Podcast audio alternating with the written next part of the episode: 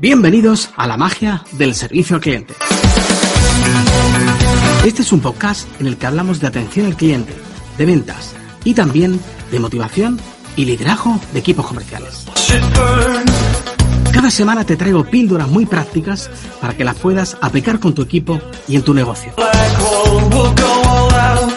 Te recuerdo que si quieres desarrollar a tu equipo o conocerte mejor, puedes hacer nuestro test DISC en la web testdisonline.com. DIS como disco, pero sin la O.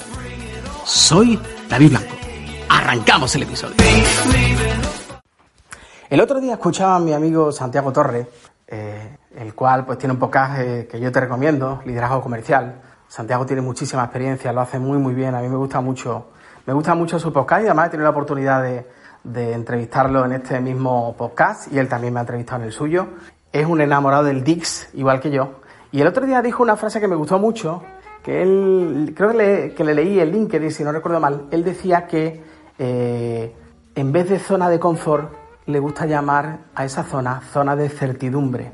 Y estoy súper de acuerdo con él, o sea, me parece muy acertado, porque es verdad, eh, esa zona de certidumbre es una zona en la que habitualmente pues nos sentimos cómodos, nos sentimos, tenemos certeza, eh, sabemos lo que viene después, sabemos lo que, en cierto modo, controlamos la situación. Y el cerebro, lo he dicho muchas veces en este podcast y en, otros, y en otros lugares, nuestro cerebro es un experto ahorrador de energía. Cuando se acostumbra a hacer algo, su propósito mm, constante es repetirlo, repetirlo, repetirlo y repetirlo. En el mundo comercial, y aquellos que, que gestionamos equipos, igual que lo haces tú, cuando gestionas a tu equipo, observarás que a tus comerciales les cuesta cambiar. ¿Por qué les cuesta cambiar? Porque están en su zona de certidumbre. Claro, hay veces que los resultados no salen, que los resultados no acompañan. Entonces, claro, si los resultados no acompañan, ya lo decía Einstein hace muchos, hace muchos años, si quieres que sucedan cosas distintas, no hagas siempre lo mismo. Claro, ¿cómo transmitirle a una persona que lo que está haciendo no le funciona? Y cómo proponerle algo diferente y que incorpore algo nuevo que en el mundo comercial a veces es una frase, en el mundo comercial a veces, a veces es una palabra, en el mundo comercial a veces es una pregunta diferente. Porque hay preguntas que consiguen noes y hay preguntas que consiguen síes. Si las preguntas que hacemos consiguen noes, ¿por qué? Pues por precipitación, por querer cerrar antes de tiempo, por querer ir rápido, porque como me sé toda la película y me sé cómo acaba en muchos casos la película, ¿Qué ocurre? Pues que casi, casi, casi, pues no, no quiero ver, no quiero ver ni la introducción, ni quiero ver, ni quiero ver lo que va sucediendo en la trama, sino que me quiero ir directamente al final. ¿Vale? Eso es lo que le sucede al cerebro en muchos casos. ¿Por qué los niños hacen muchas más preguntas abiertas que los adultos? Pues porque los niños tienen menos información. Y como tienen menos información, tienen una, tienen una apertura mental superior. Esa es la realidad. Claro, los adultos tenemos que trabajar en ello. Y los adultos tenemos que acostumbrarnos a desapegarnos de lo que conocemos, desapegarnos de lo que ya sabemos. ¿Para qué? Para ser más, más efectivos y para no tratar a dos clientes de la misma manera, porque cuando tratas a dos clientes igual, a uno de ellos no lo estás tratando adecuadamente. No nos estamos adaptando a él, a su circunstancia concreta, exclusiva. Lo digo siempre, los seres humanos somos singulares y cada circunstancia y cada contexto es singular. Bien, ¿qué hacer para conseguir que una persona que está en una zona A y que quiere seguir estando en esa zona A de certidumbre, cómo podemos hacer para llevarla a una zona B en la que le vamos a ayudar a incorporar cosas nuevas? ¿Cómo hacerlo? Pues yo creo que una buena manera es proponerle negociar entre los dos, negociar, oye, prueba esto, oye, a ver cómo te va, mira, estamos observando que esto está funcionando, posiblemente te vaya también te vaya bien a ti. Si tienes la, si la posibilidad de no ser literal y de no proponer una frase o no proponer un esquema eh, muy, muy exacto, yo creo, yo siempre abogo porque cada persona haga los ofrecimientos, las argumentaciones comerciales, las haga muy suyas en base a su acervo lingüístico, en base a las palabras que utiliza, en base incluso a su propia entonación personal, porque cada persona tiene, tenemos nuestro, nuestro estilo y ese estilo pues es importante mantenerlo, respetarlo y ser fiel a nosotros mismos. Ahora bien, ahora bien, incorporar cosas buenas, o sea, cosas nuevas, nos va a ayudar a ser más efectivos y nos va a ayudar a, a empezar a salir de esa zona de certidumbre, entrar en una zona en la que no sabemos cuáles van a ser las respuestas, porque nosotros lo que vamos a hacer es provocar un estímulo diferente en el cliente y no sabemos cuál va a ser su respuesta. Pero ahí es donde realmente se produce algo maravilloso y es el aprendizaje. Es un nuevo aprendizaje. Si queremos obtener nuevos aprendizajes, todo pasa por hacer cosas diferentes. Cosas diferentes. No todas las personas están acostumbradas o no todas las personas tienen esa misma predisposición al cambio. Yo esto lo menciono mucho desde el punto de vista del DIX.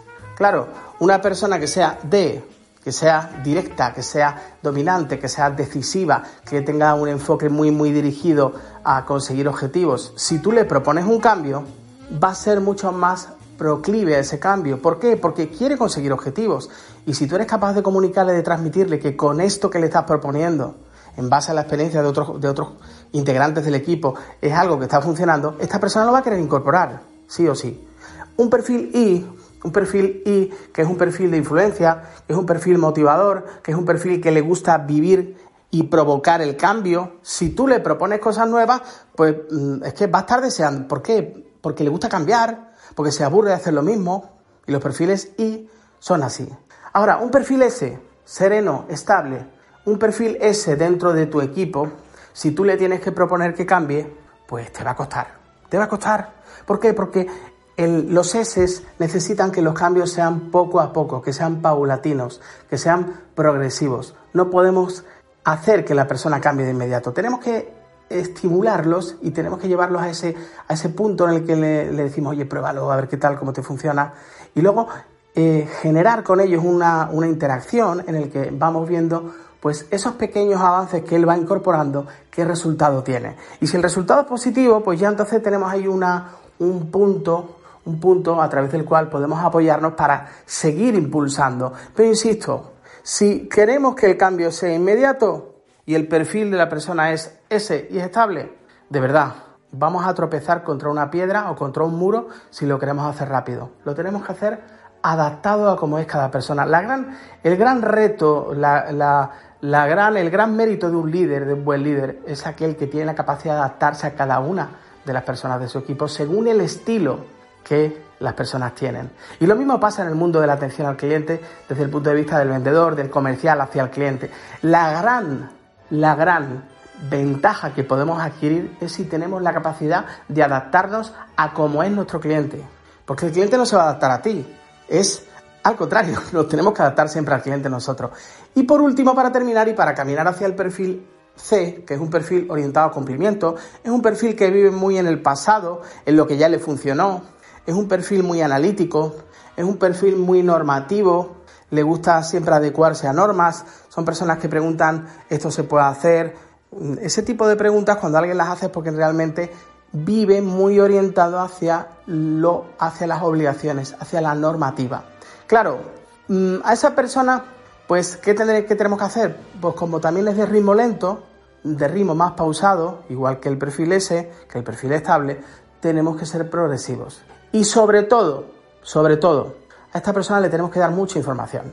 Si tenemos estadísticas, si tenemos mediciones de aquello que le estamos proponiendo a este colaborador, si tenemos alguna medición o algún resultado o algún porcentaje, en vez de hablarle mucho, compártele el porcentaje, compártele la estadística, compártele un cuadro de mando en el que se demuestre que la implementación de esa nueva idea que tú estás proponiendo, o de esa nueva frase, o de esa metodología que, que tú le estás proponiendo, compártele esa demostración, esa demostración gráfica. Si tú le compartes eso, vas a conseguir muchísimo más que si hablas y hablas y hablas. Con un I tendrás que hablar, con un D Tendrás que hablar, pero poco, muy directo.